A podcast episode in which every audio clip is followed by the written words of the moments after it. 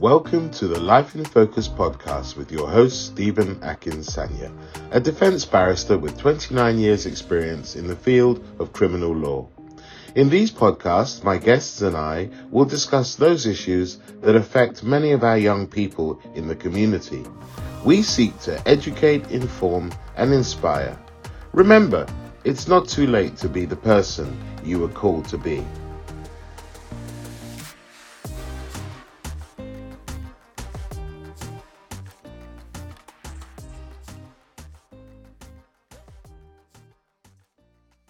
Hello and welcome to Life in Focus with me, your host, Stephen Akinsanya.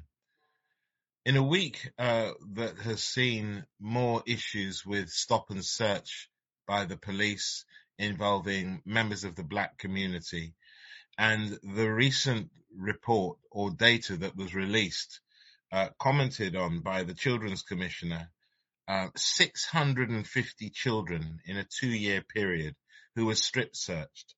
Often without an appropriate adult, majority of them without any further charge or further action being taken. And when you break the figures down, it's clear to see that between the ages of 10 to 17, between 2018 and 2020, almost 3 out of 5, that's 58%, were black as described by officers. For 2018 alone, the figure rose to 75%. In Greater London, 19% of 10 to 17-year-olds are black. And I want to look at this a little more closely. The issue of stop and search is a hot topic. It has been for many years. But it seems recently that there has been revelation about what's really been going on in terms of strip search, intimate searches of young people. And I want to explore with my guests, professionals, what is the problem? What is this ugly truth about stop and search? How do we combat it? What are the implications, the trauma that is suffered by young people who are searched intimately, often found to have not been carrying anything dangerous or criminal or having done anything wrong? What's wrong with the training? And why is it that the Met will not accept that there is a clear problem here when it comes to stop and search of particular sections of our community, namely the black community? So without further delay, I'd like to introduce my guest for this evening's show. My first guest is Alison Morgan. She's a consultant solicitor advocate, a specialist in criminal law for many years. My second guest is Dr. Victor Olisa, former Chief Superintendent in the Met Police. My third guest is Donna Murray-Turner, founder and lead practitioner of Another Night of Sisterhood and the chair of the Safer Neighbourhood Board in Croydon. And my final guest is Terence Channer, a consultant solicitor specialising in police misconduct, injury and healthcare law.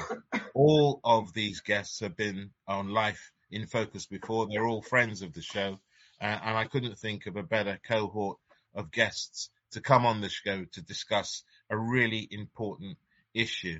So welcome to you, all of you, all my guests, on a much cooler Wednesday evening in London as we talk about a really important issue following the revelation of this data. I want to bring it back, really, if I can, to basics. For many parents who watch this show, guardians of young people, I'm amazed still of the number of people who don't know their rights. So I really want to start from first base, and perhaps the lawyers can help me with this.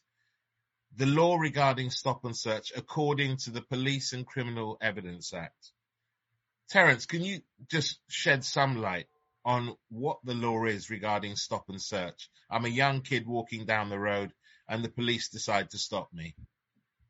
Right. I think we have two key pieces of legislation in respect to stop and search. It's not just the Police and Criminal Evidence Act, although the codes are obviously very relevant, but we also have the Misuse of Drugs Act as well. So you've got Section 1 of the Police and Criminal Evidence Act, and you've got Section 23 of the Misuse of Drugs Act 1971.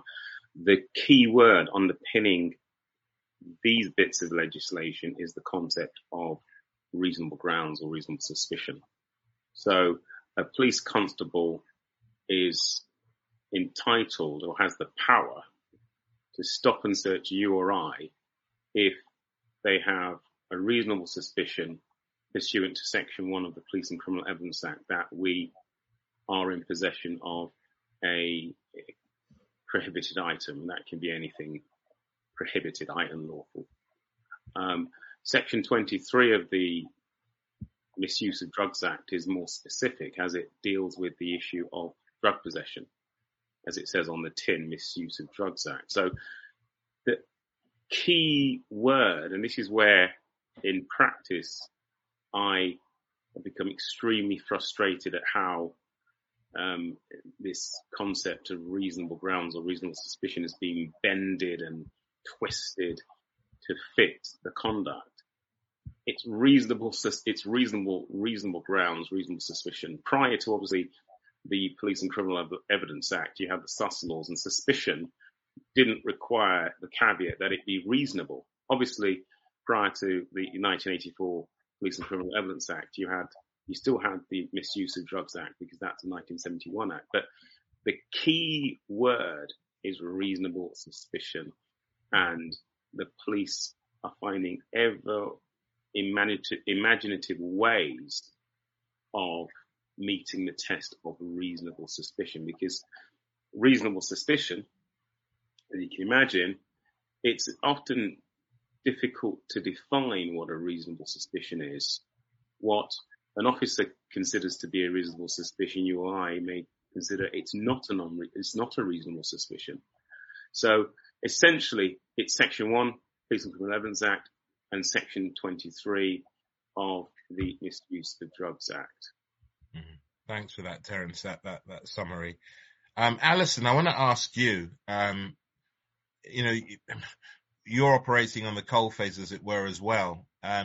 Just some of your experiences with clients, people you represent, and their knowledge of stop and search, and in fact, the number of times where stop and search and reasonable suspicion is not met. Well, as we know, nothing has changed in how many years we've been talking about this same topic, and it's just getting worse and it's getting more blatant, I think, because we've got a culture now where people feel they're entitled to dictate what's racist and what's not. And the police are searching indiscriminately, and my clients and many just regular people are fed up of it. And before I came on this show today, as you say, I've been on it before, but today I thought, well, I'm going to take a different approach. Rather than sort of brushing up on my law that I've been pretending I know for the last 20 years, I thought I'd ask young people what they felt about stop and search. And the overwhelming response was that the police are misusing their powers. They do value the police, they do see the benefit of the police, but they're misusing their powers, and they're particularly misusing their powers against young black males, as we've seen in the examples that I know we're going to talk about later. Mm. The athlete, the sprinter, dos Santos, and the young man, Deshaun, outrageous examples. And even as recently, one that did a short stint on social media of a young boy that I made contact with, because I'm so appalled, because we all get these videos all the time of our young people being stopped. And of course, I know we're going to talk about Child Q, which of course was outrageous. We can talk about that for days. But a young boy that I've recently encountered who's terrified of taking this any further, he would need the other gentleman that's on here who does actions against the police, not myself. I'm no use to him. I reached out to him so I could pass him on to an actions against the police lawyer. He said, I get stopped all the time, but this time they punched him unconscious. It's on video, it's gone round, but nothing's done. And until the culture changes, nothing's going to change. And another thing that I just wanted to raise, maybe it's the time to raise it, is we talk about the culture of the police and this insidious racism that's been flowing through them from the day they were conceived. But I'm not an advocate of defund the police. You can't have a civilised society without a police force. Yeah. And as I've got further on in my career, on the one hand, I've become more despondent. But weirdly, on the other hand, I've got more sympathetic to the police because they do have to deal with challenging times that we all have to deal with. But one of the things that concerns me about the police and talking about changing the culture is if we don't change the culture of society, we're never going to change the culture of police. So he asked me what I feel about it. I feel that, you know, it's a wasted conversation talking about changing the police. You know, the police commissioner, the one that the chairman who was saying that he didn't find anything racist about the stop of the young man dos Santos. I mean, of course he's going to say that, because he went to a school that was probably racist. And like you know, Stephen, I've got insight into the racism in the education system because I was a teacher prior to being a lawyer. And I always say, if you're going to, for instance, you know, quite rightly, there's a lot of talk about teaching gay rights and transgender rights in school. And it really resonates with the children. I was at a festival recently, which I had no business being at. I felt like I was babysitting. But what I noticed about the young people was how inclusive they were with all the very openly gay young men, whereas years ago, you know, there might have been a bit of trouble with, you know, so-called road boys taking offence to a very flamboyantly dressed gay person standing next to them. So if we did the same sort of education in schools, then all those people that become police officers later on in life might not be so racist, and we wouldn't yet again be having a conversation like this. Thanks, Alison. Well, you know, we've talked about Child Q, which the nation was appalled by, and I'm still trying to understand how we even got to that position in terms of the officers who attended that school and treated the 15-year-old girl in the way that they did. I think I want to ask Donna to start with about when a young person goes through that kind of experience. Well, I think the facts of that case are known to everybody on this show, and indeed those watching. When we talk about the trauma experienced by a young person in that kind of scenario, can you sort of highlight what that young person would have felt? So when I've worked with young people who have not the level of Child Q, but experience this type of level of engagement with the Metropolitan Police, it's like the child changes. It's like it's soul destroying. I can't explain it. It's honestly as if that young person, if you've worked with them before, that had aspiration, that was looking forward to some milestone in their young life, all of that goes. If they were a good student, they may act out. They don't want to go outside.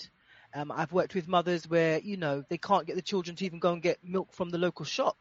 That's how afraid they are to just be outside. And when they see police officers, it triggers their trauma. So I've seen those and experienced that firsthand. I've experienced those things and worked with families firsthand where there is that level of trauma. Yeah. And it is quite... I'm not sure I understand that. I think all the phones are playing up this evening. And, you know, it's hard. I mean, it's hard to watch a parent, as a parent myself, so to watch another parent watch their child basically disintegrate or just go really slowly. And it's so overwhelming. It's so saddening to see, you know, young people who have their hopes and dreams and their aspirations and their wants, who come into contact with this institution. And in that just that one instance, it can change how they see and feel about their lives and how they feel, you know, take away their aspiration. Some of them don't feel protected. You know, I just be honest here, people, a hot minute. I don't feel like I can protect my sons. I have 2 sons and a daughter. I don't, you know, and after all, I know we're going to go on to talk about the young man that got stopped in Croydon. But increasingly, even though I work with the Met, increasingly I feel like there's no control. These officers can do anything and get away with it. But yet I'm left with a child who now has lost their focus, lost their confidence, lost their, you know, it's just, it really is heartbreaking to see it happen. But we support the parents and the families regardless. Victor, look, you are a high-ranking officer in the Met Police. How do we get to a position where the revelation of the data and these cases that come out either by admission or people submitting footage of stop and searches taking place. How How have we arrived at this position? Good evening, Stephen. I think we've arrived at this position principally through fairly lax leadership from the very top in terms of government, through senior leaders in the police, not just in the Met. Stop and search is a tactic that 99.9 police officers would say to you, when used properly, it's a valuable tactic to reduce crime, to detect weapons, to detect illegal items that may be used to commit offences, theft and the rest of it, when used properly. Mm. And when you look at the College of Policing website, and I'll just read something to you because I don't want people to think I'm interpreting it in my own way, but I'll read to you some of the information on the College of Policing website. It's very clear that if stop and search was carried out appropriately, then it can be effective. And hopefully we'll go on and we can look at some data over the years of the correlation between the numbers of stop and search and the effectiveness when arrest is used to measure effectiveness. Arrest is not the best measure, but it's the one that we have statistically, and it shows that the larger the number of stop and search, the less effective stop and search is because the lower the arrest rate. But if I go back, how we got here? I think we've got here through lax laissez-faire leadership all the way through from government level, reducing the checks and balances around the use of stop and search. Yeah. I think the level of training is woefully inadequate, both for operational officers and for those senior officers who now have responsibility for stop and search. I think the accountability is dreadful. And I'll ask our lawyers for one thing in a minute, see if they say. So let me just start from basics. The College of Policing, the Codes of Practice talks about the primary purpose of stop and search powers, is to enable officers to allay or confirm suspicion about individuals without exercising their power of arrest. Okay, so at that very early stage, it's actually just to check, does this person have any weapons? Does this person have any instruments with which they might commit a theft, an offence? It's to allay their fears. So that should indicate the encounter should be professional, respectful before you start, okay? Not to arrest. It then goes on to say where an officer does have suspicion, then the officer can detain the person to carry out a search. Now, this word detain has taken on a different connotation, and I think there's a leadership and a training issue here. I served in the police service for 35 years. I've spoken to people who served in the police who are now retired, and 99.9% of them will say to you they've never had to handcuff anybody when they were searching them. Now, that is such a common practice now through the interpretation of that word detain. Now, my interpretation of handcuffing someone is that you've arrested them. And if you haven't arrested them and they're compliant, then you've assaulted them. That's my interpretation. I'm not a lawyer. But that practice has been allowed to increase to the point where it's being abused. I think part of, again, the solution is we, outside the police service, should be able to hold the police to account and saying, is that legal practice? Equally, leaders should be able to justify and actually say, is it appropriate that officers handcuff predominantly young black boys, on many occasions when they're with their young white friends, the white boys don't get handcuffed, the black boys get handcuffed when they're compliant. I think all these things have led to the disproportionate misuse, unprofessional use of stop and search. And that then continues into the really dreadful decision-making around the searches of Child Q and other young people in terms of strip searching. I think the process is continued and it's deteriorating, and it will continue to deteriorate until we start getting hold of it. And I'd like to say, I'm hoping that Alison, when she said that it's not worth talking to the police anymore, she's only saying that out of frustration, because if we don't talk to the police, then history has shown that the police as an organisation, as an institution, has not changed and will not change unless there's external pressure. Change has never come internally from the police service. So we need to keep talking to them, holding them to account to force them to change. Yeah, well, holding them to account and that dialogue is crucial. But and I think, you know, you've talked about stop and search handcuffs, but Terence, I'm talking here also about strip searches. That's what this data revealed, the number of children who were strip searched.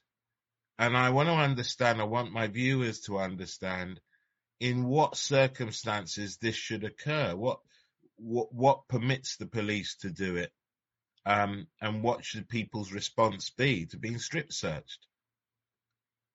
Right. Well, first and foremost, we have to look at the law and what the codes say quite clearly that if the police suspect, let's say, for instance, the police constable suspects a child of having anything on their possession that would cause injury or being in possession of drugs, then the officer rank of inspector would need to actually sign that off. You can't simply conduct a strip search, an intimate search, right, if you've not got the signing off of an inspector, a minimum rank of an inspector. So that's the first thing. And once again, it always boils down to the same wording, which is a reasonable grounds or reasonable suspicion. So that's the key wording.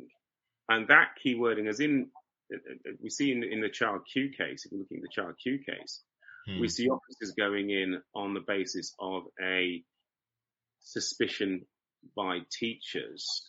And and from what I'm gathering from the Child Q case, the officers appear to have acquired somehow, in their view, a reasonable suspicion to conduct this intimate search. And the problem that we have, it always comes back to reasonable suspicion and why officers feel, and in my view, it's not a reasonable suspicion a lot of the time, and a lot of the time I see cases of stop and search, it's a hunch. There's a massive difference between a hunch and a reasonable suspicion. So, for instance, a hunch could be, well, as in this case, we're talking about disproportionate stop and search and disproportionate strip searches of black children. It's a racist hunch. Yeah. And that's the problem. A lot of the time, it's not a reasonable suspicion. It is a racist hunch.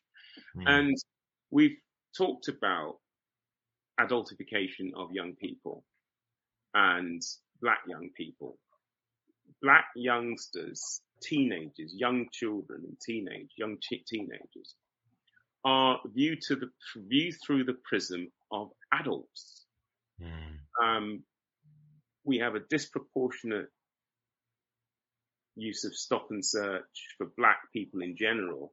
We have a disproportionate use of force with black, particularly black young men in general.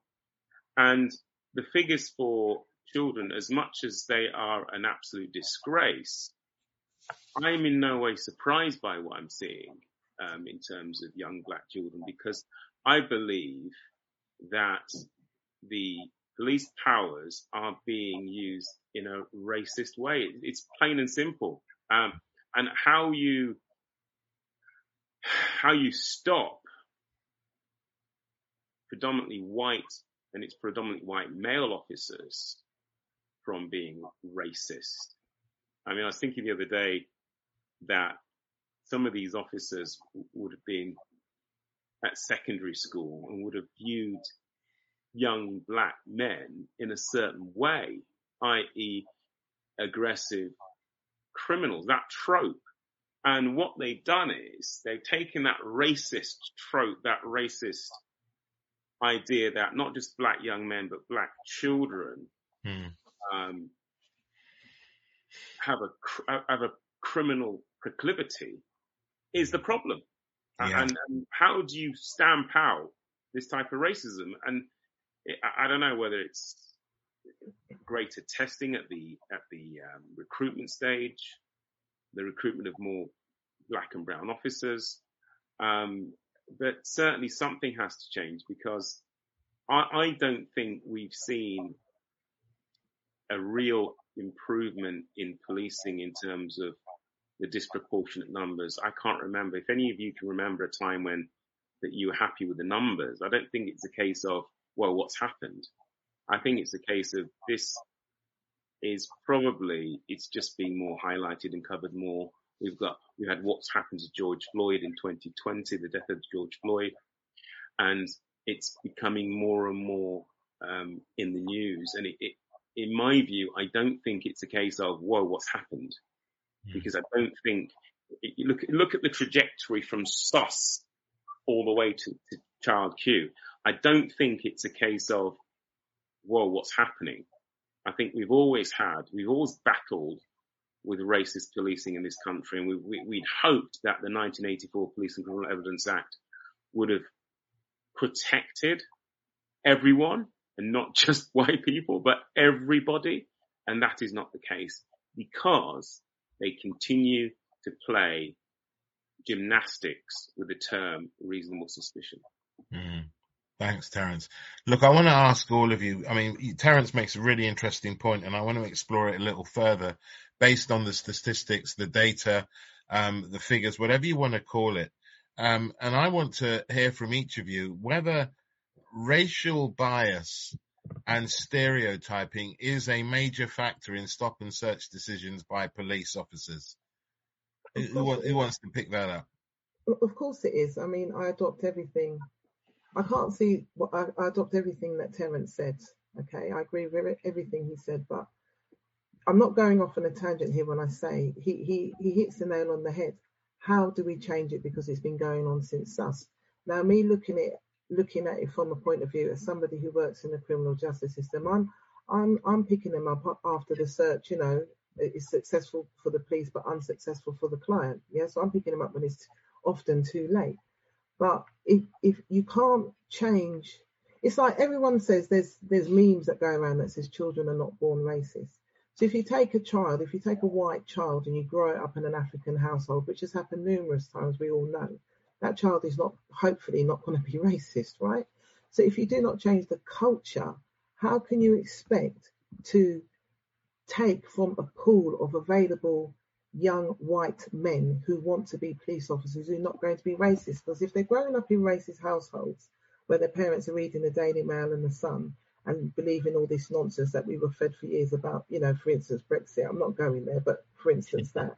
And then they're going to school where their teachers have been brought up in the same sorts of households. Because whether or not people want to be in hysteria about this country being invaded, it's still predominantly a white country. I think the last statistic that I saw is still 78% white country. So the most of the police are going to come from that pool. And if that pool has been educated and raised in a cesspit of racism, then you can. That's why I say, you know, the officer's right to say that I sound frustrated. I'm frustrated because you can have as many training sessions as you want and diversity. Most of them roll their eyes when we're not looking, if we're in the room with them, right? Not everybody. I'm not tarring everyone with the same brush, but there's a certain type of psyche that's attracted to different professions, and there's a certain type of psyche that's attracted to the police force. And unfortunately, they're coming from families and schools and areas where there's no black people. They don't have any black friends. They don't understand us. And they are fed on a diet of the negative stereotypes of us. So when they become police officers, is there any wonder that they do this to us and treat us like this? Because we currently, as far as I'm concerned, we're being treated like animals. Our children are being treated like animals. As Terence says, they're being adultified. Our women are being, and myself, all black women, we're being demonised. You know, I met a lawyer in court the other day, and we were talking about how we have to whisper when we're talking, when we're going to get into a hostile conversation, because the second we're firm and stern and correct, we're then told, why are you being so aggressive and why are you shouting? Well, you know, I'm a big girl and I'm a lawyer. I talk like this. It's not being aggressive. You think I'm going to jeopardise my legal career for you by giving you a slap because you happen to disagree with me? It's nonsense. And the police officers are coming from this pool of nonsense. So have your meetings and your committees and your reports and your statistics Do all of that. Do it again and again, and keep wasting money and get reelect your David Lammies and your Siegels and all of that lot. Will me out, will you out, will us all out to talk about again and again, until you change the culture of the society to view black people as equal and to be treated with respect. How are you going to change its police force? Because I tell you what, you think it's bad now. I'm working on the front line. I'm a solicitor advocate, so I do police stations and Crown Court, so I'm doing it all. And I've noticed a shift in the culture for the worse because of the type of people that are joining the police force. Now, I'm going to be careful what I say here, right? But I am being faced more and more with people in the police force who come from countries where they do not like black people, where it is indeed a dream to live in the UK. And those people are joining our police force in droves. And good luck to them. But you think it's bad here now. You see the problem they have in America with all those officers that are being put on trial and stopped and filmed and whatever, and getting away with it or whatever. Look at their surnames. Well, we're getting more of that here. So we think it's bad now with English people, okay? You don't know what's coming. We're heading for... Terence is going to be very busy. We're going to be busy. People are jumping ship in legal aid now. Stay in it, because there's going to be more. You've got to change the culture.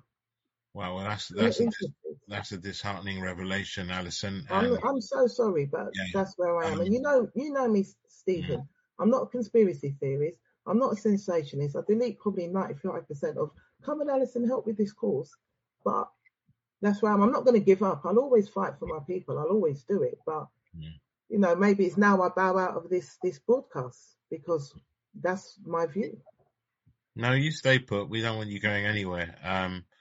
But Donna, I saw you applauding some of the comments by Alison. I'd be interested to know why that is. And before you do answer, I want my viewers to know this is not a witch hunt. This show, Life in Focus, this platform is about having real life conversations, real life discussions about the issues that affect a community, the black community predominantly, but we seek to inform, educate and inspire. And all we're really asking for is people to recognize the issues that prevail and find solutions to them. That's what we're all about. We're not here to start pointing the finger or being some black militant group. Why not? Well, you say why not? You say, why not, Alison? I'm so done with it. Why not? Yeah. Well, why not? Why not?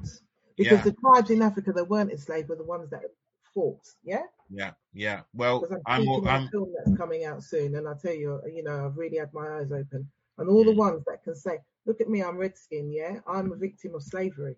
Right? My family are all light skinned from Jamaica."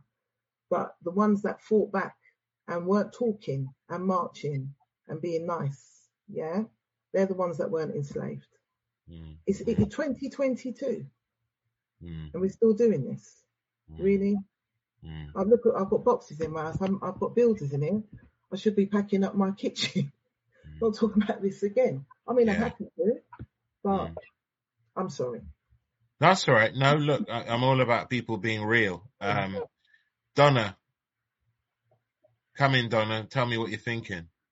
I just want to say, and I know that your audience is slightly posher than mine, but there's two things I have to say. Go on, Alison! And definitely her comments were burning a fire. You know, I understand that people might think that we are being, but this is the truth. And as somebody who is, can you hear me? I can hear you loud and clear. Being somebody like myself who works in the community. So I would probably refer to Terence, to Alison. I don't think sometimes, until I started doing this work, I didn't realize how bad it is. I've had a young boy of 10, 6'3", because his father is 6'7". He's year 5'10" as well, not year 6, year 5. Six police officers from the Violent Crime Task Force. They don't actually taser him, but what we show on records is that the taser was pulled. So potentially he could have been a 10-year-old that was tasered. And when I pushed back representing the mother, even though the mother had put in a complaint via the IOPC, well, the criminal age of responsibility is 10, Donna, so we don't actually have to do anything with this. My officers Do you remember what Terence said about the gymnastics over that phrase? You know, they assumed whatever they assumed together, but five grown men over, you can tell in his face he's a baby. So for me, you know, Alison, I am one of those people that they eye roll behind the back. Can you hear me? Am I there? You're dropping in and out. Am I with you? Yeah.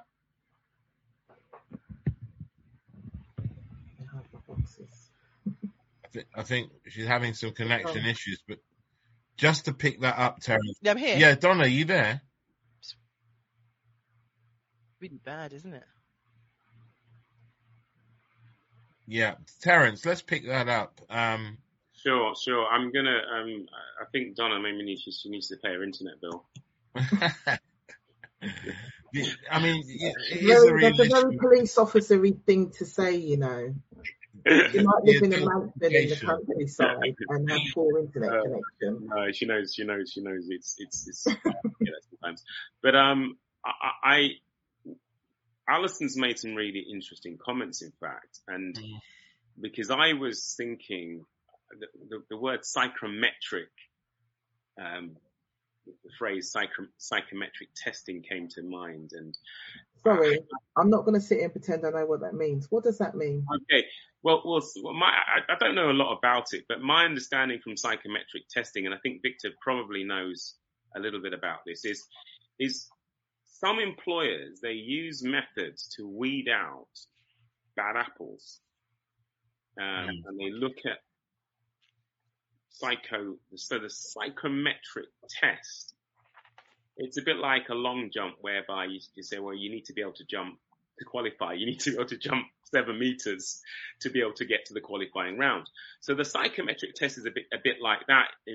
So do correct me if any of you know more or better than me.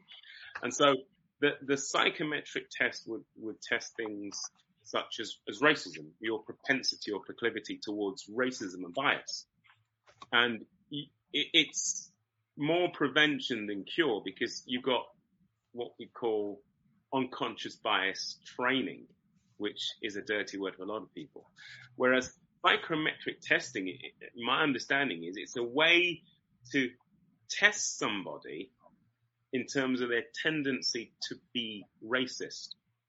And that can be for anyone. So clearly you wouldn't just be testing white people. You'd be testing anybody for bias, whether it be homophobic bias, whether it be racial bias, whether it be misogyny, because the Met is in special measures. I think it's still in special measures, isn't it? It is. Yeah, it is. It's got its dunce cap on, and it's in the corner. It's in special measures. And when that happened not too long ago, and I read the reasons why, there was a long catalogue of things. And I posted a lot about the police, and I posted the fact that, unfortunately, we've had to piggy bank on Sarah Everard. So, unfortunately, a white, and I have an immense... Black women haven't. I have immense sympathy for what happened, but it seemed to have taken white suffering for us to be able to try and squeeze in as well with the racism. So where would we be? Where would we be in terms of having this discourse had it not been for the murder of Sarah Everard? Because as far as I can see, the murder of Sarah Everard has opened a little bit of a door for us to squeeze in as well. It's a bit like a nightclub where they don't allow you in unless you've got a woman on your arm. So the psychometric testing should have weeded out someone like Couzens, who went on to murder Sarah Everard, should have weeded him out as a misogynist.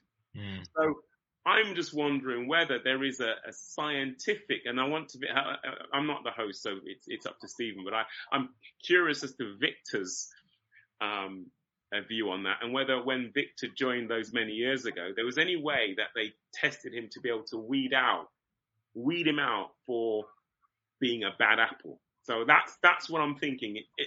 We have to take a scientific approach to this.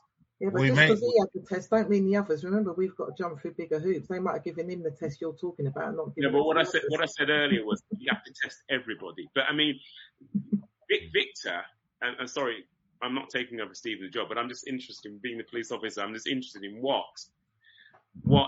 how do they test you? Well, I will ask Victor about that. But Victor, what I do want to ask you about immediately is the response from Lawrence Taylor, the Deputy Assistant Commissioner, who effectively defended the force's record when he was asked to comment on the apparent racial biases. And he said, well, basically, you know, if you are black, you're 6.5 times more likely to be an offender of robbery, 6.5 times more likely to be an offender of youth violence, and even more importantly, you're 3.5 times more likely to be a victim of knife crime with injury, and 4.5 times more likely to be killed. So therefore, the stop and search is well justified, even if it does happen on the back of a racial bias. What do you say about that, Victor? I say that makes my blood boil, Stephen. So, you know, we quote these figures, okay? So, good for Lawrence. Let me just quote you some figures of government statistical data on stop and search, okay? For 2020, 2021, of the proportion of all the stops and searches carried out, 2020, 63% was on drugs. 2021, 69% were on drugs. Offensive weapons, 16% in 2020. In 2021, 12%. Okay, I'll come back to these. Stolen property, 2020, 10%. 2021, 8%. Going acquit, 2020, 7.3%. 2021, 7.1%. Firearms. I'm going to skip two on there. Firearms.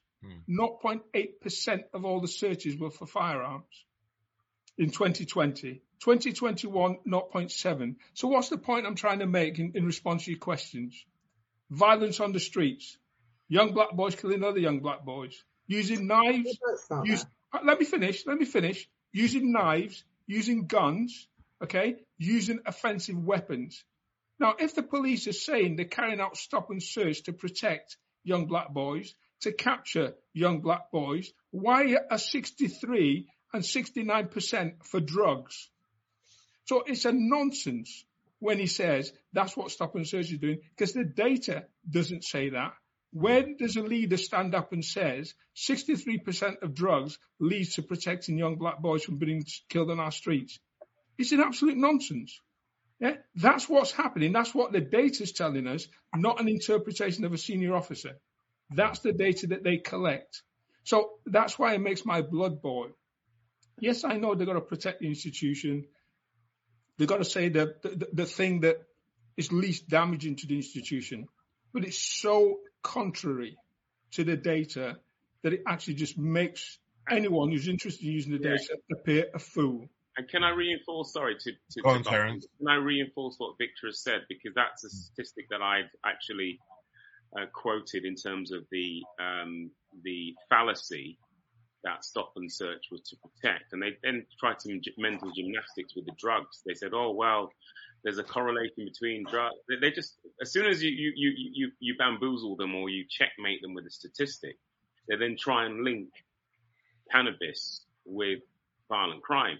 Now, the majority, I deal with a lot of stop and searches, and I couldn't tell you the last time any of my stops and searches had anything to do with weapons. It's always, like in Child Q, smell of cannabis. The smell of cannabis is the pretext. And you know what I say? And I've posted about this. It's, if you're a police officer, the smell of cannabis is your go-to. It's gold dust. It's your go-to pretext. Because you can't prove that as an officer, I didn't smell cannabis, or that I did smell cannabis. You cannot prove it. So I just wanted to reinforce what Victor has just said. Absolutely. Thanks, Terence. Donna, you know, returning to you, I mean, you've given the example of a a young lad who's over 6'3", but is actually in year 5 or 6. And we talk about adultification of young black children. I saw recently in Croydon that a 14-year-old black boy was apprehended on the basis that he fitted the description of someone who was involved in a robbery, a suspect, and he was tackled to the ground with an officer kneeling on the back of his legs and another one holding his hands behind his back. I mean, when we're talking about the relationship with the community, trust in the community, what kind of impact does this event have, especially when they got it wrong? I don't even know that they've said sorry yet. So before I answer your question, Stephen, I was saying before that to Alison, or responding to Alison, said, I'm one of the people that trains the police in the South area. So that's the BCU of Sutton, Bromley and Croydon. And I'll say this, in part of my delivery, we have a section, it's quite interactive, where I put up a series of names, and then we create stereotypes around what that person might look like and what they do. And the last name is Leroy Hibbert. And Leroy always evokes, Leroy has been as tall as 6'10". Leroy has always, he's never been short, this name. And I've, you know, when I kind of go back over what the police officers have said in the room, a lot of it comes from a fear of black people, especially from the white male officers, a fear of black men predominantly, and a real fear of larger black women. So I say that to say, as an equality consultant, that for me, if I was being asked to diagnose the problems within the Met, I would use that, some of that as some of a go-to. It is inbuilt. I don't think it's just built in offices. I think it's inbuilt in a lot of white people. They have this feeling around black men, our size, and it trickles down to our children where, you know, at age 11, I was 5'9". My parents weren't particularly tall, but this is how it is. I have a son who's approaching 5'10". He's 14. This is how it is. And if we look at some of the articles that talk about, you know, slavery and what it did, we're almost like super beings because we were hyperbred to be the most efficient, quickest, strongest slave there were.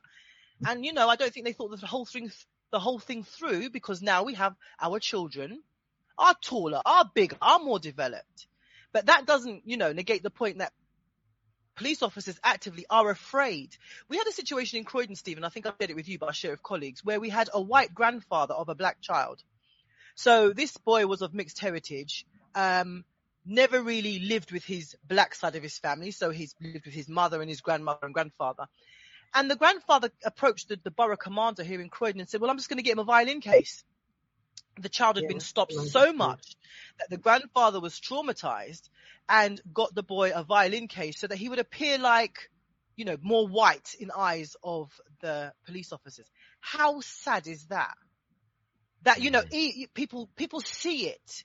I see it in the training that I deliver. I will have a class of, say, 30.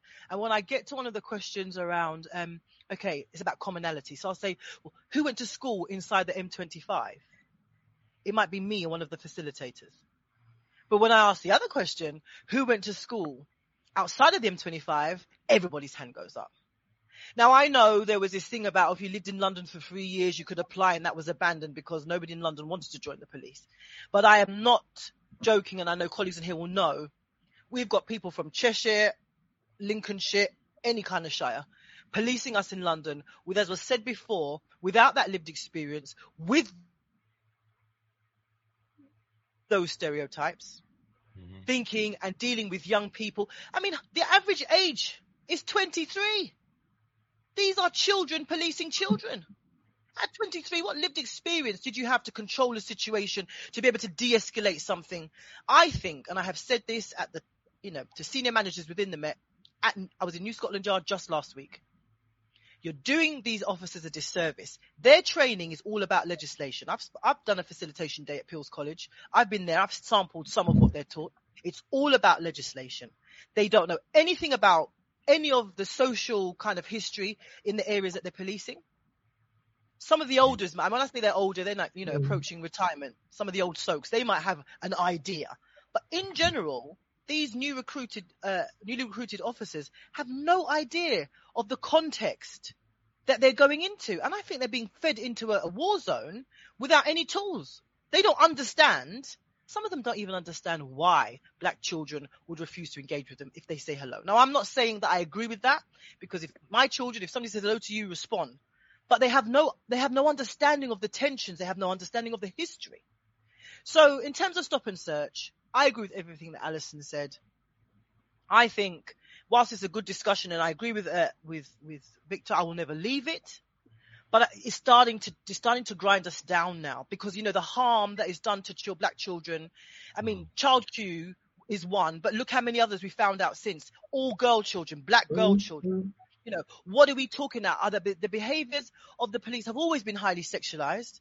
I mean, and you're right. It took the death of a white woman to kind of give value to the voices of black and brown women who for decades have been talking about the inappropriate behavior of police officers. I myself have had an experience where I was told I was going to be arrested because they hadn't bothered to do their work and understand that I was actually a victim. So there's so much. But I agree. One thing I agree with Victor, the leadership. I mean, I'm sure Victor, who's probably more articulate than I am, could have used a better word than lax. It has been abandoned. There is no leadership. Have you seen some of the comments of serving police officers in the Met on Twitter? They are not afraid of losing their jobs. The Police Federation has got everybody by the short and curlies, and those officers that subscribe to the Police Federation do what they want. And the leadership, unless it's going to be robust and take down the Police Federation, we're going to be having this situation all the time. I have sat on those internal forums, Victor knows, and it's the same culture. Well, on that, Victor, what advice would you have for Sir Mark Rowley when he enters his office for the first time, based on what Donna's just said and the culture? I mean, it seems to me that it all comes back to the culture. I'm concerned about the age of an experience of young officers, young recruits policing London with no clue about the areas which they police, no clue about how to interact with people. And that's why you see these occasions where people think they're almost like out of some movie, the way they behave with the military style clothing that they wear, batons drawn, ready for combat. I don't know what's happening. Victor. Stephen, you've just mentioned some of those things. I don't think there was a time where London was policed by Londoners predominantly. So it's not a modern thing. You know, officers, police in London have come from across the home counties, from across the country. So it's not a new thing. The age, proportionately, it's younger. You know, go back 20, 30 years, young people joined the police, but there were a lot more older people with experience where the socialization is not as dramatic.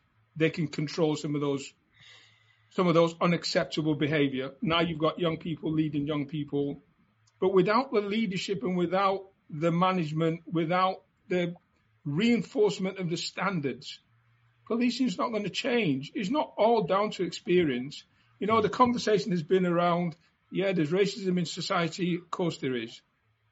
Senior police officers, the acting commissioner, you know, went on to say within literally hours of Commissioner Cressida Dick leaving to say, it's not a single bad apple. We've got racist officers in the force. Okay? So the police are not hiding it. But the thing is, why is the police significantly different from society? Because each and every officer takes the oath, swears an allegiance to the Queen before they have their warrant card. If that was reminded to them every single time they step out to provide a service to the public, we'll be in a different place. Supervision, leadership, accountability. It is not rocket science. It is nothing new. The police sign up to it. And until they actually do what they say they want to do on the tin, we'll go around in circles. And I'll tell you one thing that doesn't work. Just a few more seconds, Alison. I'll tell you one thing that doesn't work and is never going to work. Making the moral argument with the police. never, ever going to work.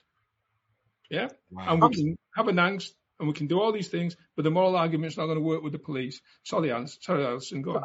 I just want to understand something you just said, because I might have misunderstood you. Are you suggesting that because the police take an oath to the Queen, the head of a family, that I could spend 24 hours talking about what criminals they are, that if they took that oath, they would carry out their duties more respectfully and decently towards black people? Because if you're using that family as a moral yardstick for the police to operate by, then again, we need to change the script, because the culture of this country is racist. Can I say this? So did Terence, I misunderstand you? Well, let me let Victor respond, and then Terence. No, I don't need to be rude. If it might come across rude, but no, not at all, Alison. Okay. What I'm saying is, I'm not saying society is not racist without a shadow of a doubt. I'm not saying that insidiously racist. Sorry, it's insidiously racist. Okay, Brexit being one of them. I'm not disputing that. I'm not going to have that argument with you, and I'm not going to have an argument that some of those people who joined the police are racist without a shadow. What I'm saying is, when you join the police, when you're given the authority that the warrant card bestows upon you, when you swear an allegiance to serve in the office of constable, that makes you different from every member of the public. And the point I'm trying to make is, if you don't live up to that oath, yeah, I think someone said before, if somebody's racist, a police officer's racist, no behave, ship them out if you can't train them. You'd be down 60%. What, you know what? Would we rather be down 60% with those officers who can provide good public service? Or do we want 60% and continue having this discussion and never go off? Well, they know that. So the reason why they don't do it is because you can't leave the streets unpoliced. They're just going to deal with... They're not bothered about the police being racist, right? As long as you're not kicking their heads in. And can I just give an analogy, if I may, Stephen? Do you mind? Sorry, Terry. Very briefly. It's a very simple analogy. When people are saying to me, oh, that's not racist, say, okay, a woman comes out of the train station, she walks past the pub, a man looks at her, goes up, follows her, drags her in the bushes, beats her up over the head, and I'm going to use this term on purpose, and has sex with her. What is that called? Against her will. That's called rape, right? Mm-hmm. Now, we've been taught over the years that if that same man sees the same woman walk from the same station, but this time she does accept an offer of a drink, yeah, but he slips rohypnol in it, takes her home and has sex with her and she doesn't know. We've been taught that that is what? Rape. Yeah? So why are we not doing the same thing with the police? Why are we not doing the same thing? Why are we not changing the culture? Well, I've said on, I don't know how many shows I've done now with Life in Focus on the issue of policing reform, and that's the magic word, an internal culture and the change of the culture from the top down. And that to me is how you're going to achieve or come anywhere near achieving addressing these problems. Terence, let me bring you in. Yeah. I think this is the real crux of the matter, okay? Mm. So we're in a society that, if you look at black cradle to black grave statistics, so what Alison is alluding to, all the way across from disproportionate deaths of black babies, disproportionate deaths in maternity care for black women, school exclusions, disproportionate disciplinaries of black police officers. This is ironic, isn't it? Twice more likely to be disciplined than their white counterparts. Yeah. Lawyers, twice more likely to be disciplined if you're black than your white counterparts. Nurses, you're twice more likely, or is it three times more likely to be promoted if you're white? And I can go on and on and on. We can look at home ownership. We can look at everything from black cradle to black grave. So black home ownership is only 33% compared to white 66%. Now, what I'm saying, which goes back to what Alison is saying, is that the fabric of society that we live in is structured in a racist way, from employment, housing, education, healthcare, criminal justice. Now, it's important not to see policing in isolation to society. When you see policing in the context of society, you will know actually policing is just more of the same. Now, the big difference with something like policing in healthcare is that if it goes wrong, it can cost you your life. It can literally cost you your life. Both, actually. And that's the reason why when you look at cases in America like George Floyd, or you look at cases in this country like Dalian Atkinson, where we see the deaths, disproportionate deaths in police custody of black men, 3 times the rate of white men. And you look at the disproportionate strip searching of our young people, 58%, it's mad. All we're seeing is the same thing that flows throughout from black cradle to black grave. It's just that with the police have got so much power that when it goes wrong, you could end up like Dalian Atkinson or like Child Q.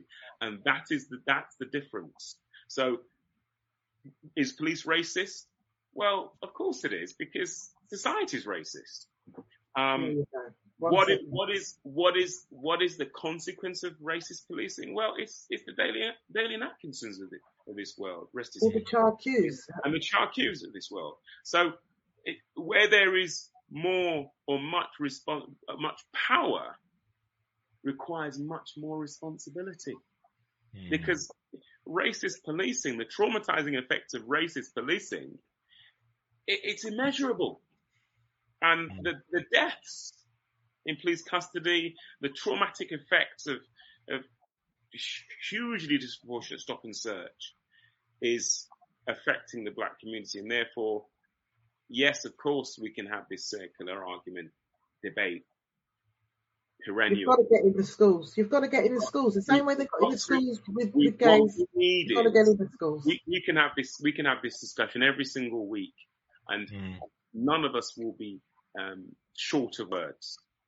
Yeah. But what is required is for, because remember, let's face it, society, if society is racist, black cradle to black grave statistics confirm that.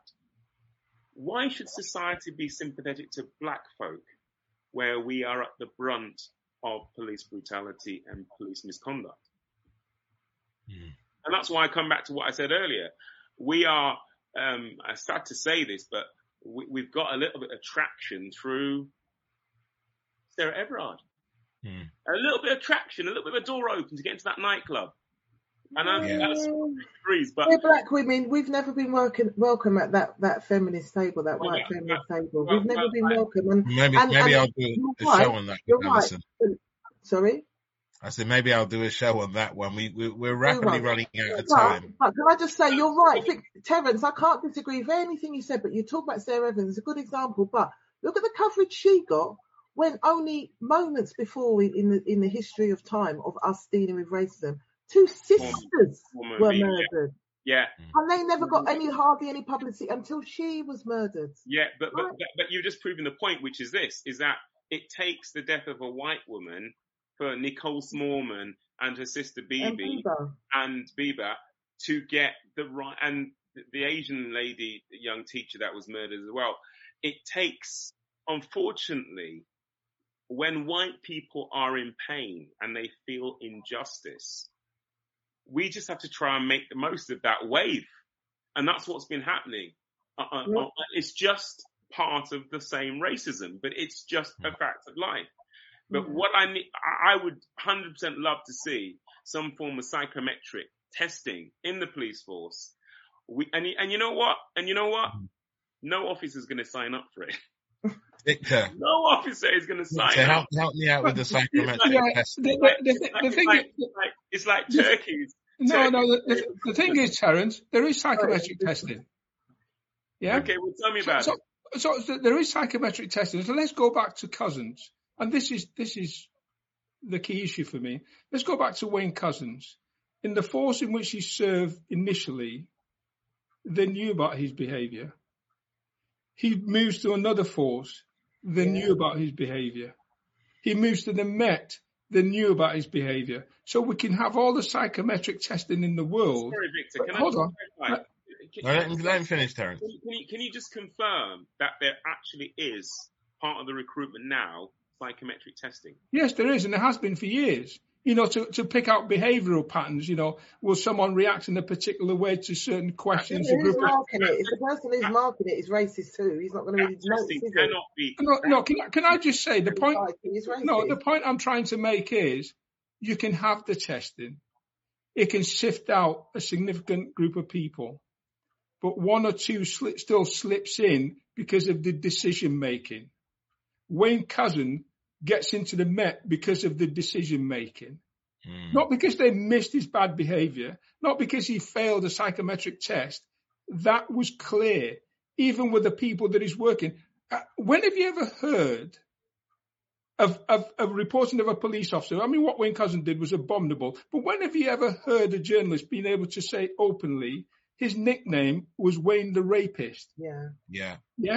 So when a journalist has that amount of information and they can say it freely without fear of being prosecuted or for defamatory, that is serious. So that's not your psychometric testing. That is the leadership. Yes? Well, I mean, certainly... Don't pick up on it, though, because the leadership are cut from the same cloth where they're not going to pick up on it as readily as you and I would, as any of us would. Because people are now constantly telling us that's not racist, that's not sexist. I'd like to see a copy of the psychometric tests that they do. You're obsessed with that. Because the test is only as good as the test. It's only as good as those who are marking it. Stephen, can I just one example? Okay. Go on, very quick. We talked about Child Q. Okay. Child Q was strip searched over a year ago, before it became public. Yeah, okay? That's our show. When it became public, thank you the Met did not respond. And see you again on Life Info. Let me finish, please. The Met only started responding when there was a public outcry. Yeah? So if you analyse that, the Met are probably thinking, there's nothing wrong with this. Those officers have been working for over a year. Now it's been revealed because there's a serious case review. Oh, all of a sudden... Oh, there's lots of people criticising this, so we must respond. So we suspend the officers. So is it the fact that the Met knew it was wrong? No. So is it the fact that the Met knew it was wrong, or is it the fact that the Met were concerned about public concern, public criticism? So we go back to your psychometric testing. The testing can be good, but if they decide not to apply it in certain cases, they don't. If they're not never held to account, there isn't a public outcry. They continue with it. Yeah, that's what we need to deal with, not the fact that it's testing. I'm going to have a look at this psychometric testing. What I'm reading here now is it says here, police psychometric assessment tests are a feature of many promotion processes for sergeant, inspector, chief inspector. And I'm not looking at that level. I'm looking at the Bobby on the beat. When he applied, and I have to check it out. I don't know the answer to that. I'm not talking about being promoted. I'm talking about the entry level tests. I can assure you, Terence, that is part of the entry level test. There's a whole wave of different tests to get in. But sorry, I just have to. You, look, we can have the test. It's the application. Yeah. It's the application. If the test is showing and the application is. You have a cut-off mark, and every single person who doesn't reach that standard gets excluded will be in a different position. Well, I can guarantee you that every single person that doesn't meet that criteria, some of them are allowed to get through because of... Do you all remember Ben, the neo-Nazi? Do you remember Ben? Well, the guy who was sacked about a year and a half ago. Yeah. Ben, the neo-Nazi that was part of the Met Police. Yeah. How the heck did a neo-Nazi pass that test if he had one? I mean, is he? And he was in the WhatsApp group, wasn't he? Yeah. Huh? He was in the WhatsApp group as well, wasn't he? He's in the WhatsApp group as well. Ben, it's a test. Ben's gone to prison because he was a neo-Nazi. Yeah, I get that. But it's a test. But one might say in every walk of life, in every profession, you are going to have people. No doubt there are lawyers who are neo-Nazis. I don't know. But by the law of averages, there must be. Stephen, it goes back to what I said earlier, which is this. big difference with the police is the constitutionally conferred powers, the power to use under under legislation reasonable force, which would include lethal force. So they're not the same as us. No. They've got these statutory powers that we do not have. And that's why it's so important. That's why we didn't talk about their powers and what your rights are. From you and me, because we, and I suppose America's, I mean, in fact, no, let's just focus on officers in this country that actually carry firearms. Mm. Legally, lawfully carry firearms and actually can blow your brains out if they've got reasonable grounds to do that. So let's face it, we're talking about different level of powers. Mm. And that's why getting, the likes of a neo-Nazi like Ben, how he managed, and it goes back to what Alison says. What, or was it, I think it could have been Alison, why Ben thought the Metropolitan Police was the right fit for him. Why? Yeah. Why? Well, that. Why not? Why not the Samaritans? Why not the Samaritans? Well, exactly. Why not? Indeed. Why not that may have to be the subject of. There is something about the police that attracts certain people like them. No, can I say I'm gonna? You're right, because I raised that point, but it goes back to what Victor said when I sort of almost ridiculed it about taking an oath. It's not something about the police as a concept. A police force is a wonderful thing. I'm glad I live in England, which has got a fairly civilized police force. Shock, horror, I said it. But it is the people that are applying, and the people that are applying are coming from a country that is 78% white, more than however many percent living outside of London, and they've just got this attitude that is racist. So the tests, you can have all the tests, because the person who's compiled the test and who's marking the test, chances are, given the ethnic makeup of this country, okay, we're not overtaking it, that the person can't see anything what's wrong, which is why I raised the analogy of the different types of rape. Until they are educated as to actually that's wrong too, it's not going to change. That's what I think. Look, we've run way over time, and I think we're going to have to do a part two because I wanted to explore some other issues. But, on this subject of stop and search and, the emphasis of this platform is always to do with the young people in our society, the young people in our communities. Whilst we're still grappling with how we get the leadership to lead and to do this thing properly, fairly, what advice do we give our young people, particularly who find themselves being detained for the purposes of stop and search? What advice do we give them? Tell them to switch the body-worn camera on immediately, yeah? Insist that's on. Stay calm, stay polite, don't be rude. Because if you are right and they are wrong and they've taken a mick, you can go and get someone like Terence to deal with them. Simple. That's good advice. Or keep it simple. Or if maybe you have got a bit of weed on you, don't worry about it. Don't make a fuss, yeah, and make it worse for yourself. And then I come along, let you a fine.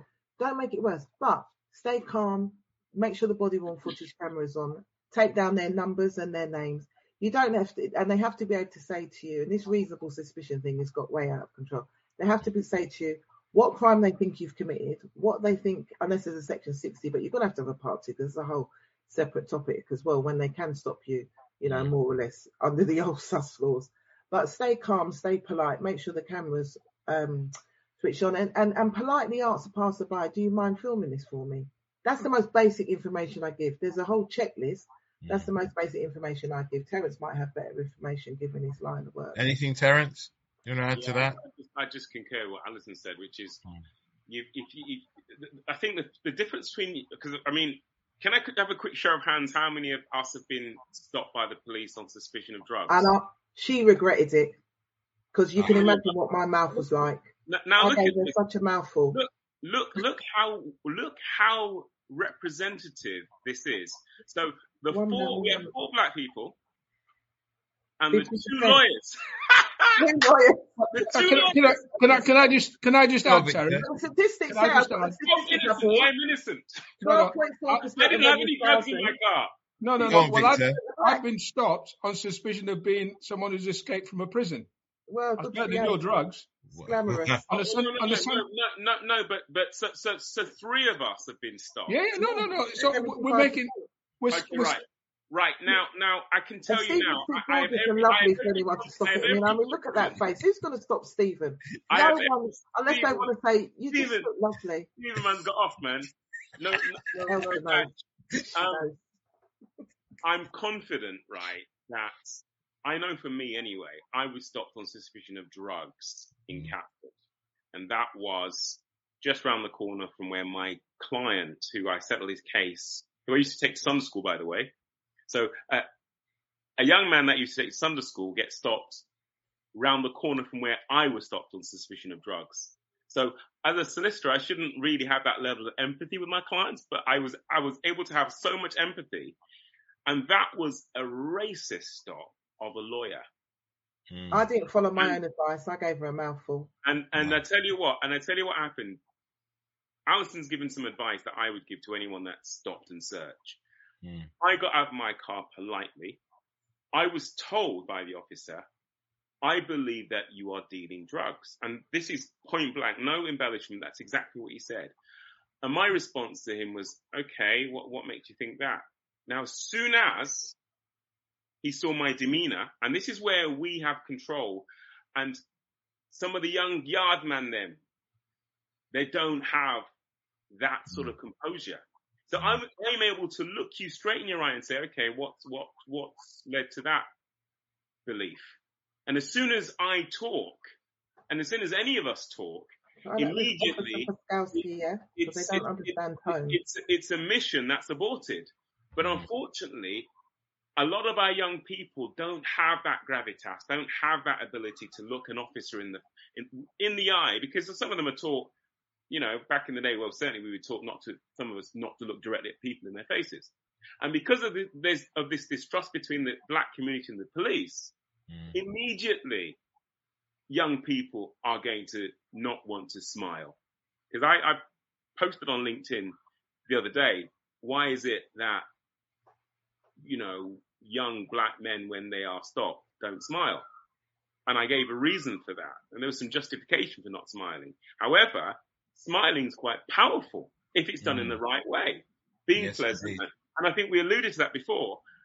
If you're able to manage, it's like with football, we call it game management. If you are able in that moment to manage that situation like a football manager, if a young black man is able to manage that situation, knowing that it's already a risk of happening, try and manage the situation in a way that's going to mean that you're going to win and not lose. When I say lose, I mean not of your own volition, but lose because an officer's decided, okay, let's press more buttons.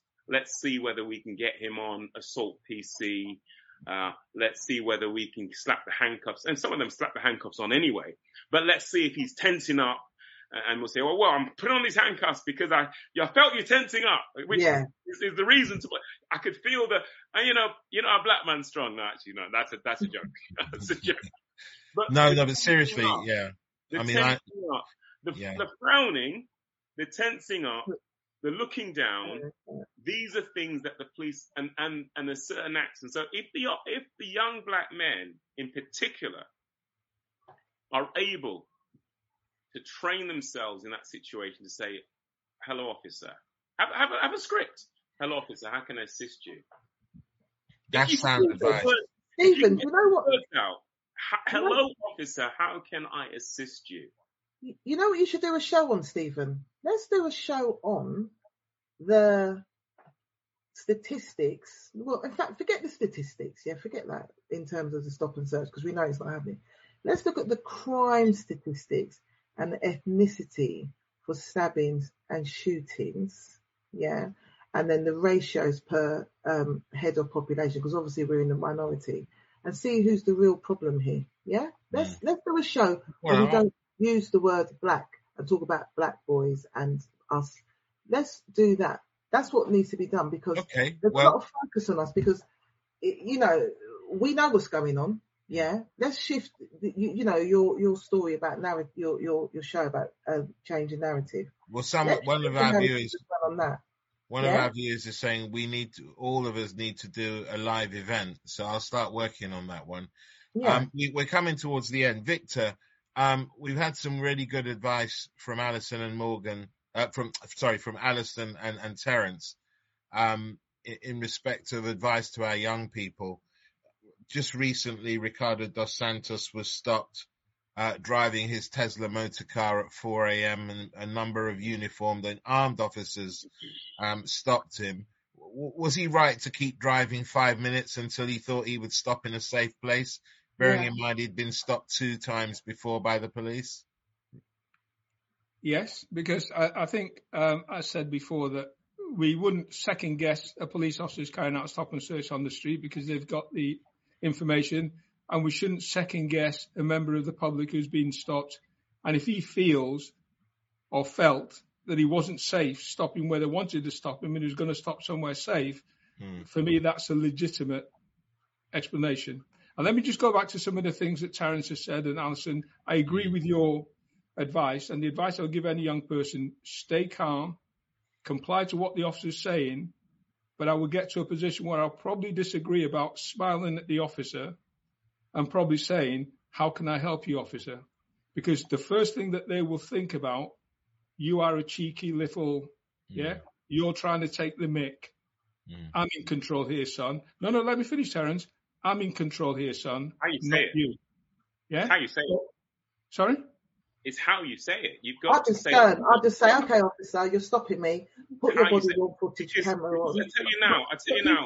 When I was stopped on suspicion of drugs, when I was stopped on suspicion of drug dealing, that's the approach that I took.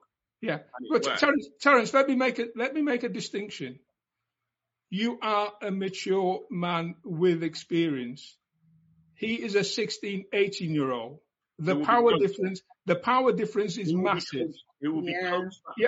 Wait a second. Let me finish, Terence. He will be coached. He will be taught. He will have that talk. Stephen's had the talk with his boys. He will be taught by his parents. Yeah. What if he didn't care? What if he's a displaced child? Yeah. What if he's homeless at 16? What if his parents don't give a toss? What if his parents say to many police officers, please tell them about their BP and their EO and all of that? Come on, don't be naive. Where it is possible, you can't tell me that we don't talk to our boys. We don't talk to our girls. Because you talk to yours. I didn't know my dad till I was 21. Who was talking to me? Come on. Yes, no, Alison, I'm not disrespecting people that don't have this sort of parents in their lives. A lot of parents are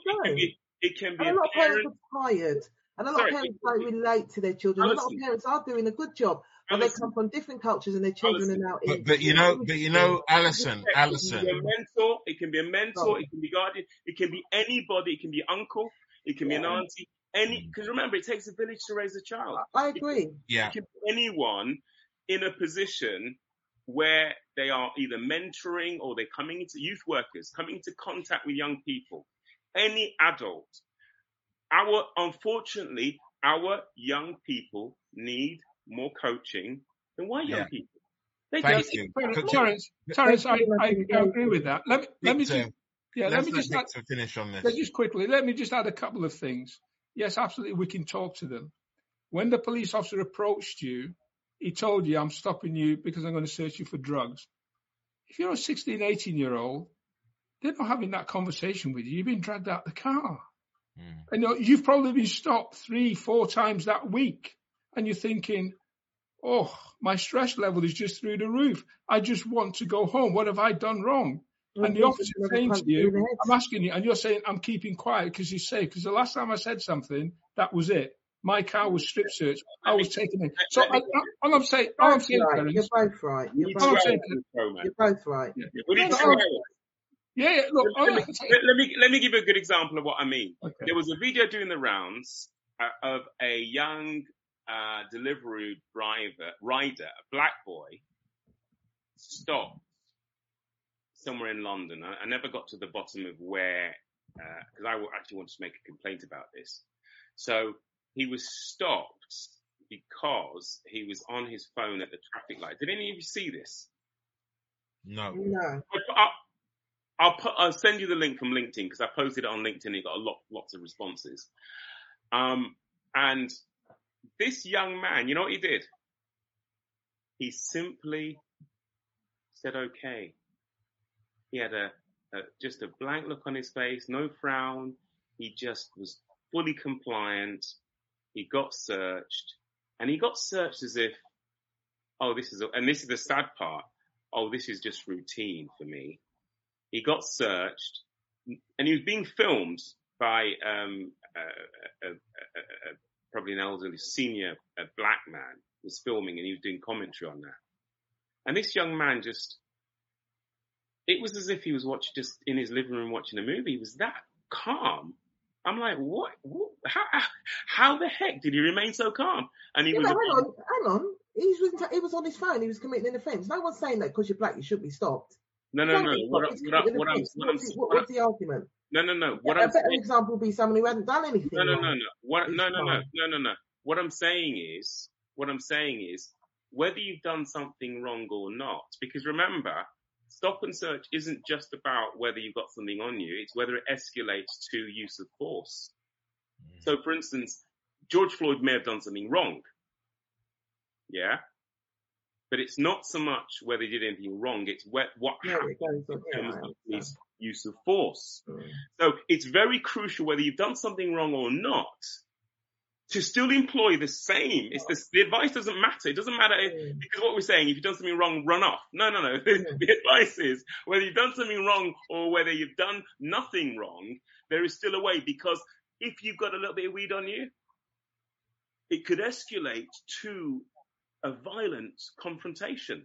Yeah. And we still want to preserve the life just of people, young people who may have, let's say, for instance, Child Q did have a bit of weed on her. Yeah, let's say she did have. It still doesn't, in my view, warrant what happened to her. No, it doesn't. But what we're saying is that to minimize the risk to our young black people, you have to do the police talk. You have to coach them. You have to say to them, youth workers and community leaders, say, look, until this changes, it's about self-preservation. Mm. And absolutely. Self-preservation means acting like this young man did. Because I didn't think, if you're on your phone, that's not cause for search. Search you for what? Yeah. How does being on your phone at traffic be a Section 23 drug search? That was the problem. Yeah. That was the problem there. It doesn't equal being on your phone is get off your phone, behave yourself. He gets off his phone, he's on his way. But in that video, he was on his phone, he got stopped. How does it change from riding carelessly to, we're going to stop you for drugs? And imagine the boy's got his Deliveroo bag on his back. Yeah.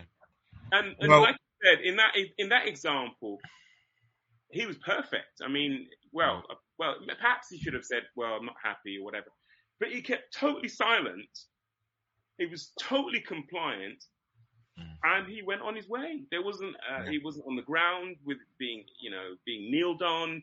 It wasn't escalated to he assaulted me and therefore let's get him a criminal record, which often happens to justify the use of force. They say actually you assaulted me. Yeah. Well, look, we have gone way over time today, but no, it's an important topic, and it's one that sadly we keep revisiting. I remember. One of the very first shows on Life in Focus with Alison and Terence, we looked at stop and search, and here we are again over a year later looking at it again still. And I think the advice that each of you give, Victor, Alison and Terence, is sage advice to our young people. Stay calm, respond to the police officer until we get this thing sorted out. I think it stems from leadership. I've talked about root and branch reform in order to encourage the right kind of recruitment, the right kind of officers from all sections of our community to police the community, particularly in London, which is diverse. And I call upon all of the professionals like Terence, Alison, Victor, myself, to keep doing our part, to educate our young people about stop and search, for them to know their rights, for them to know how to behave with stop and search. Because you know what? I don't agree with Lawrence Taylor when he says it's absolutely right that police focus where the harm exists. We're not targeting people. We're focusing on our intelligence-led policing. Because in so many cases, I've not seen intelligent-led policing. I've seen the over-policing of a certain section of the community, our young people being strip-searched, often being released without any further action or charge. That must stop. So I want to thank Victor Olisa. I want to thank Alison Morgan. I want to thank Terence Channer. It's been a very insightful show, a passionate show, as I knew it would be. I want to thank also Donna Murray-Turner, who sadly dropped off with internet issues. But we will return to this. I know we will. And we will look at it in more depth, trying to identify proper solutions. And hopefully someone in the Met is listening. It'd be great if Sir Mark Rowley was listening, because we need to stop having these conversations. But for now, I want to thank all of my viewers for watching Life in Focus. I want to thank my guests. Our next week's show, I'm going to be talking to two black judges sitting in the criminal court as recorders. I want to find out about their experiences. I want to find out about the motivation for becoming a judge, and hopefully to encourage others. But for now, thank you so much for watching. I'm Stephen Akinsanya, barrister at Great James Street Chambers, and I will see you all next time. Thank you for watching. Thank you. That's our show for today, everyone. Thank you for listening, and see you again on Life in Focus.